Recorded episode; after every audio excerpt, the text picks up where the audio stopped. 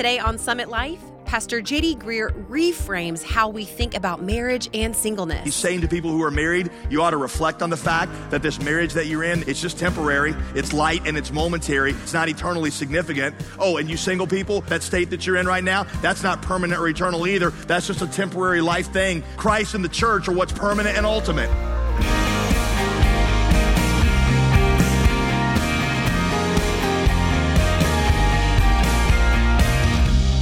Welcome back for another week of teaching here on Summit Life with Pastor JD Greear of the Summit Church in Raleigh, North Carolina.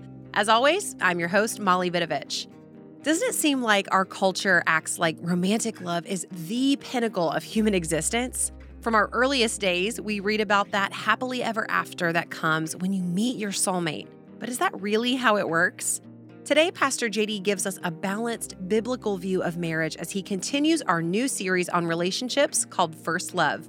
If you missed the beginning of this sermon, I just wanted to remind you that you can always hear previous broadcasts at our website, jdgreear.com.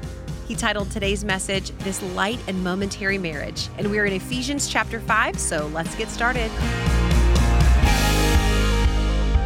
We're going to look today just to the last two verses, verses 31 and 32, where Paul sums up all the things he's been teaching on, on relationships.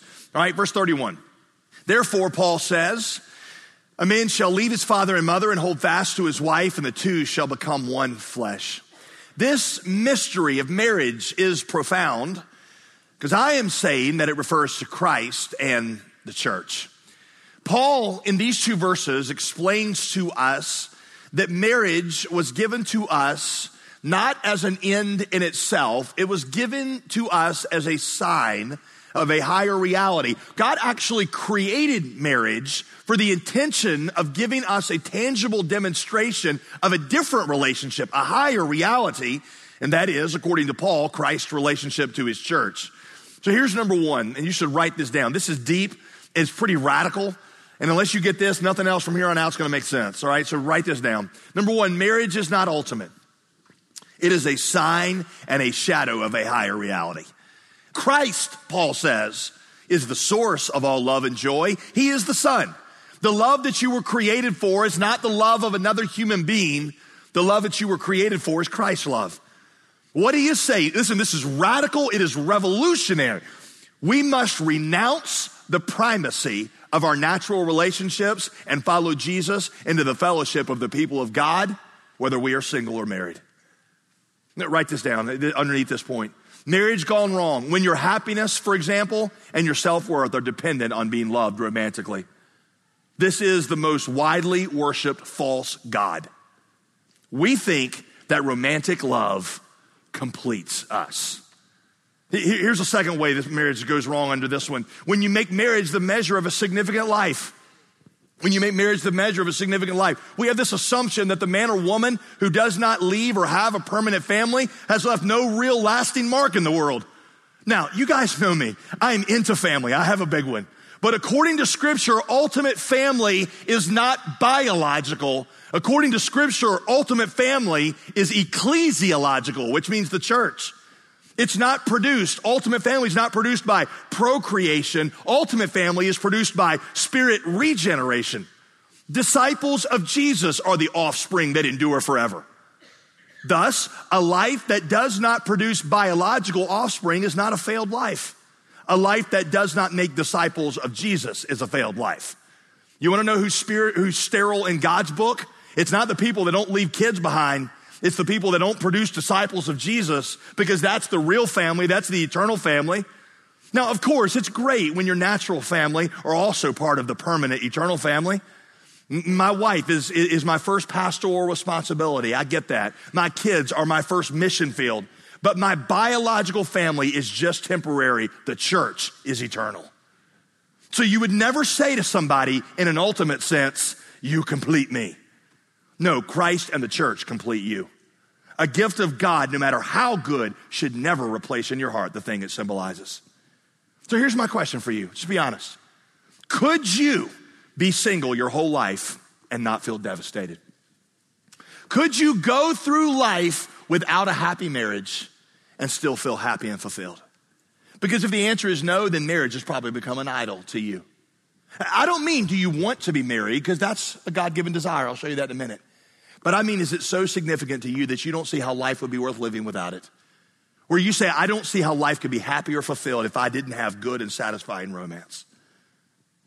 So let's leave there and let's go to 1 Corinthians 7, where Paul, go back three books. If you got your Bible, flip over three books to the left, or three or four books, and, and you'll find the book of 1 Corinthians. Paul wrote both Ephesians and 1 Corinthians. So he is going to take the concept that he's got here in Ephesians 5 and he's going to apply it in 1 Corinthians 7 to a church that's made up of a lot of single people. Uh, you see, the city of Corinth that he's writing to, the Corinthians, um, Corinth was one of the fastest growing cities in the ancient world.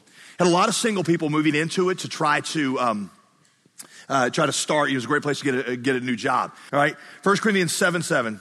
Paul says, regarding marriage, I wish that all were as I myself am. Now, maritally speaking, what was Paul? He was single, that's right. But each of us has his own gift from God, one of one kind and one of another. Here's number two, write this down. Singleness is not an inferior state to marriage.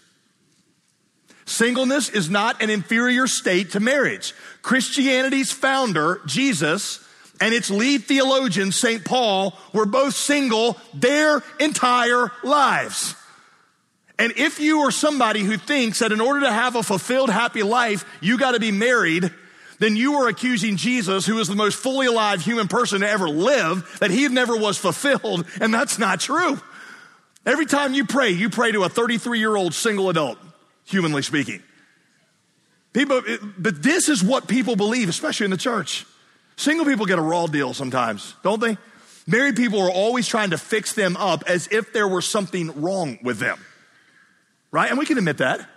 My best friend Bruce, who got married relatively later uh, in his life, says he got so sick. Uh, he would go back to his home church uh, to a wedding. He says all these little ladies come up to him and be like, Don't worry, Bruce, you're next, you're next. He said, I got so sick of it. I finally started to go to the funerals and I go to those same ladies and be like, Don't worry, you're next, you're next. he said, That's the only way I get them shut up. it's just the assumption is something's wrong and I got, we got to fix this. But Paul says there are some real privileges to being single. I'm going to talk about some of them in a minute, but let me just acknowledge again, just so we're all on the same page, that sometimes in the church we talk as if marriage were a superior state, and if you're single, it's because you're not ready for marriage yet. That's not true. You want to, you want to know how I know it's not true? Some of the most messed up, immature, dysfunctional people I know are married. And if marriage were conditional on becoming the right kind of person, then God definitely got the like wrong blessing address when he was sending it out. But we think that. So we say super spiritual but ridiculous things like this. Uh, like you've heard this before in the church. As soon as you're satisfied in God alone, he'll bring someone special into your life. As if we earn God's blessings by achieving some spiritual Jedi state. And then when you get there, then, you know, then God sends a marriage into your life. Um, no. Or how about this one? The reason you're single is because you're too picky. As though God is frustrated by our narrow parameters and God needs us to broaden them so that he can bless us. Or how about this one? Before you can marry somebody wonderful, you must become someone wonderful. As though God grants marriage as a second blessing to the satisfactorily sanctified. Tim Keller, who talks about a number of these phrases, says, listen, under all these statements is the premise that a single life is a second class life, a state of deprivation for people not yet fully formed for marriage. But that's not true because marriage is not ultimate. Marriage is temporary, it is a symbol, it is something God gives to some, but it's not the point. Look, look, look where Paul talks about this again, verse 29. This is great. The appointed time has grown very short. From now on, let those who have wives live as though they had none. What? What does that verse mean? That's like the favorite verse of people going off to Vegas, right? You're like, oh, it's right here in the Bible. Let's live like we have no wives. No, that would contradict everything else that the Apostle Paul has said. He, he, he helps you see it, verse 30. He goes on. You see, for the present form of this world is passing away. The world is passing away, and along with the world is passing away, marriage is passing away, biological families are passing away, They're not ultimate and they're not permanent. So watch, he's saying to people who are married, you ought to reflect on the fact that this marriage that you're in, that your biological family you're in, it's just temporary. It's light and it's momentary and it's not eternal. It's not eternally significant. Oh, and you single people, you ought to reflect on the fact that that state that you're in right now, that's not permanent or eternal either. That's just a temporary life thing. That what's ultimate and what's eternal is Christ and the church, not marriage and biological family. Christ and the church are what's permanent and ultimate. So that leads me to number three. Both marriage and singleness are temporary gifts that God uses for the fulfillment of his purposes. Both marriage and singleness are temporary gifts that God uses for the fulfillment of his purposes. Now look again at verse seven. Each of us has his own gift from God, one of one kind and one of another. Notice that both marriage and singleness in this verse are called gifts. The word he uses for gift, by the way, is the word in Greek charismata, where we get the word charismatic, which means literally spiritual gift or actually very literally, it means spiritual empowerment. It is a spiritual empowerment that God gives you at a specific time in your life for the accomplishment of his purposes in or through you, like any other spiritual gift. Like the gift of preaching, the gift of wisdom, the gift of hospitality, the gift of prophecy, whatever you want to do. It's a spiritual gift that God gives you for the fulfillment of his purposes. It might be temporary. It might be a special empowerment for a specific time in your life. For others of you, it might be a calling that lasts the duration of your life. But listen, you may not see this yet. Listen, singleness is a gift. Maybe God has a special assignment for you that you can only accomplish if you're single. Or maybe you got something you need to complete, like your education or a military assignment, and you can't do it when you're married. Or maybe there are some character things that God could teach you better if you were single than if you were, were married. Or maybe you're supposed to demonstrate, watch this one. Maybe you're supposed to demonstrate to your unsaved friends that happiness and contentment aren't found in romance, they're found in God. And you wouldn't be able to do that as effectively if you were married as you can when you're single. Maybe that's why God has given you a temporary time in your life as a spiritual gift, a charisma, because He is empowering you to do something in His kingdom. Singleness is a gift. It may be a gift for a temporary time in your life. It may be something that lasts the duration of your life, but it is a gift. Marriage is also a gift that God gives to some. We'll return to our teaching in just a moment, but I wanted to tell you about our featured resource this month. We want to help you connect easily and quickly with those you love without adding something else to your plate. We have a set of conversation cards, which are simply cards with one question or prompt on them to pull out while you're eating dinner or on a long cart ride. They're meant to help you and those you're closest with talk about relationships and faith and even rest. Also included is a book of 15 devotionals about those same topics. It comes with your gift to the ministry right now, so give us a call at 866 335 5220 or check it out at jdgreear.com. Now let's get back to the conclusion of today's teaching. Here's Pastor JD. You know, I used to read Paul's words in 1 Corinthians 7 7, where he was like, Hey, I wish everybody was like me. When I was in college, I would always feel guilty asking for a wife. Because, well, clearly Paul thinks that it's better for the kingdom if you're single. So, you know, being single is like varsity and being married is JV. So if I really want to make a big impact for the kingdom, I should probably quit asking for a wife. But that's not what Paul is saying at all. Uh, look again at verse seven. Each has his own gift from God, one of one kind and one of another. The gift is from God. It's not yours to decide. It's God's to give. Or it was God's, right? Marriage, it was God who looked at man and said, it's not good that man should be alone. That wasn't, you know, man's idea. Hey, I need a companion. That was God's idea. Um, you know, why? Why is it not good for man to be alone? Because men do things like they wear black pants with white socks. They don't understand the need for furniture. Right? A, a guy, a, most single guys, our dream pad, and this is why I was when I was single, your dream pad includes a water bed, a black couch, a TV with PS3 and surround sound, and that's it. That makes, that's the ultimate, that's the ultimate path. When you move as a single guy, it takes you one buddy, a Ford Mustang, bungee cords in 15 minutes. and so God made the woman to come along and fix all that. I mean, I'm speaking very, um, you, you, just be charitable. Uh, I'm not trying to stereotype. On a, on a more serious note, marriage is a gift that teaches you about the love of God. It's a ray of the sun. It's, it's how God chooses to meet some of your desires for companionship, affection, affirmation, and security. As I'll explain to you later in this series, marriage has taught me more about the gospel than anything else in my life. I learned more about the gospel through marriage than I ever did in seminary. Seminary taught me the doctrines of the gospel, and I'm very grateful for that.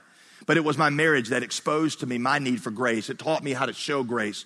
I became much more intimate and in touch with the gospel in the con, in the, uh, uh, I was about to say confines of my marriage and I wasn't gonna come out right, um, in the context of my marriage than I ever did, okay, in seminary.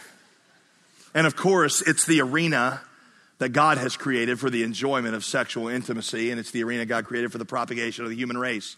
Sexual desire, as strong as it is, was not your idea. It wasn't an out of control desire. God created you with the strength of that desire. If you read verse 2 in chapter 7, at first it looks a little crude, but you got to get the context. Because of the temptation of sexual immorality, each man should have his own wife and each woman her own husband. God created sex and He created marriage as a gift for those of you that can't control that urge. He created marriage as a gift for you to be able to enjoy that. All right, which leads me to number four. Both singleness and marriage have their advantages and their drawbacks. Okay? Marriage is wonderful, it really is, but it has its drawbacks. Paul acknowledges this. Verse 33 the married man is anxious about worldly things, how to please his wife, and his interests are divided. Single guys, you realize everything changes when you get married. I mean, you realize that, right? Your house changes. As I mentioned before, but when I was single, I could move everything I owned in the trunk of a car. It would take a Ford F 150 now just to move the pillows that are on top of my bed. That's how my house changes. Um, your bathtub gets filled with all these products when you get married that you've never heard of. Various kinds of soaps for different parts of the body, scented products, weird looking rock thingies that have holes in it. I don't even know what that's for. I just know it's like a jungle gym getting into my, my bathtub, uh, my, my shower now. My bathroom, when I was single, used to have one bar of soap. One. I washed everything with it. My hair, my body, my face, the floors if they were dirty. It was just one thing.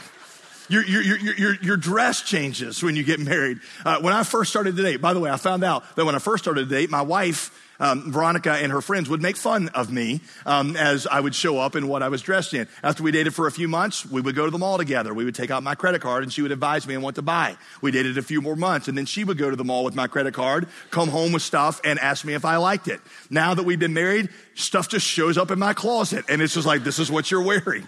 Um, she has told her girlfriends that if they ever see me at the mall by myself, it is a code red to text her immediately because I might be buying clothes for myself. And that is not allowed in our house. All right. So your dress changes. Your schedule changes radically. When you're single, you're out running out all the time. You can see movies and you're hiking and playing golf and going on road trips. That changes when you get married. And people ask me, I get this all the time, like, oh, JD, what are your hobbies? I'm like, what did my hobbies used to be? They used to be rock climbing and skiing. Now I spend most of my time in the kiddie section of the pool.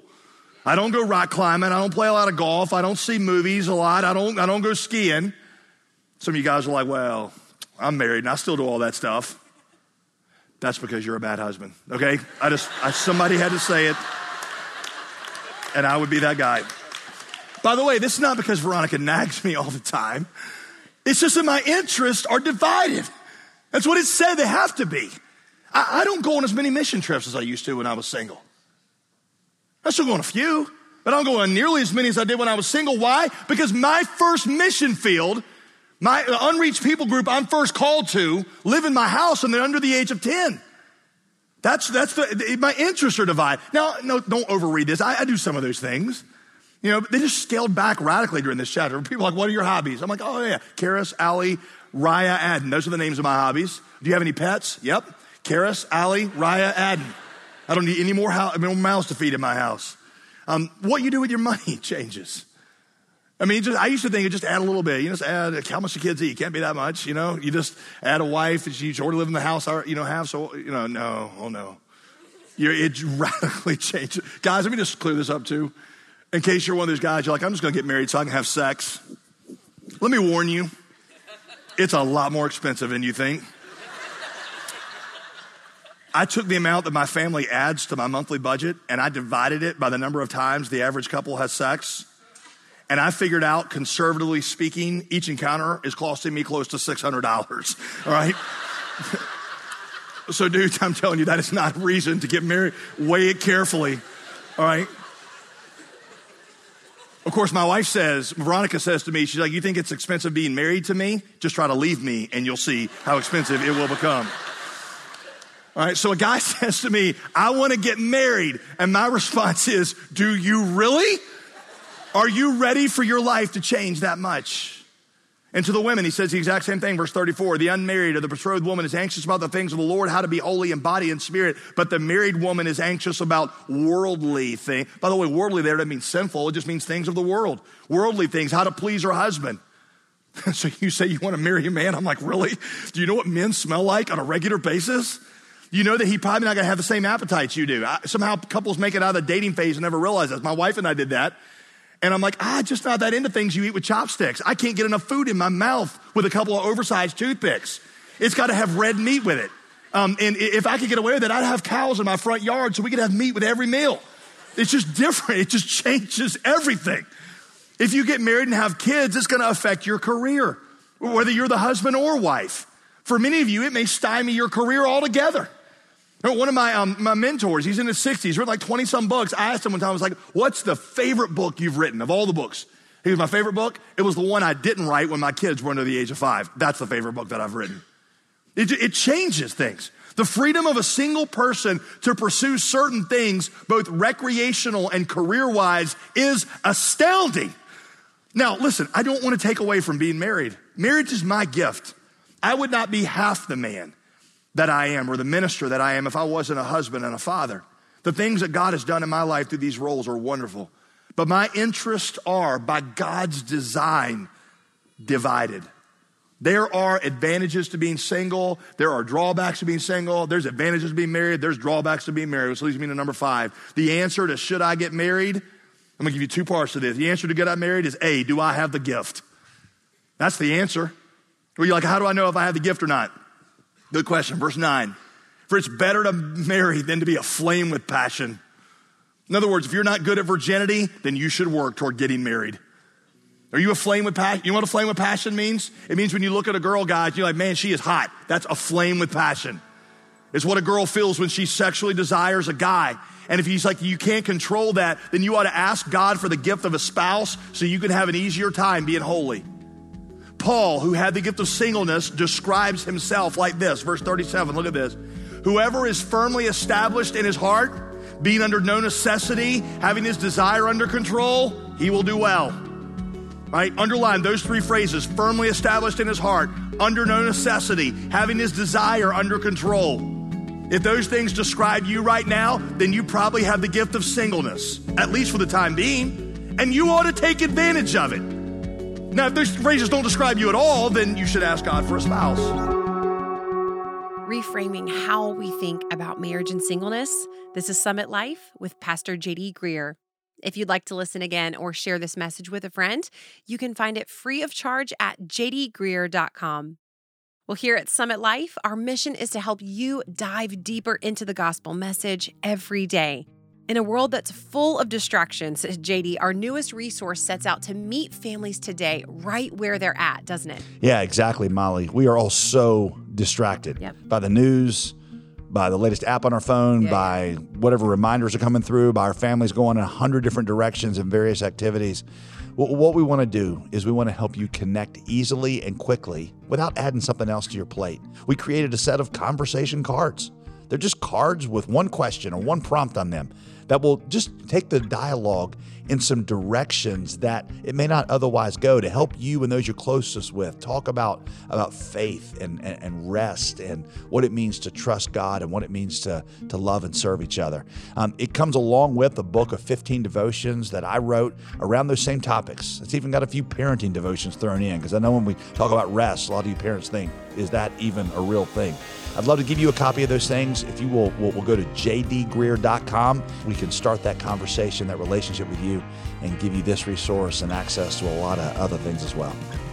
Be sure to ask for the Devotions for the Distracted Family 15 Days on Relationships, Faith, and Rest, along with the conversation cards when you contact us today.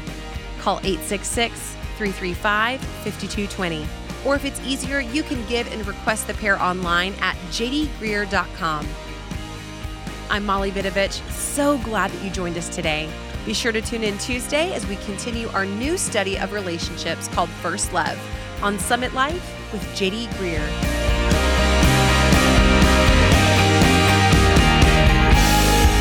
Today's program was produced and sponsored by JD Greear Ministries.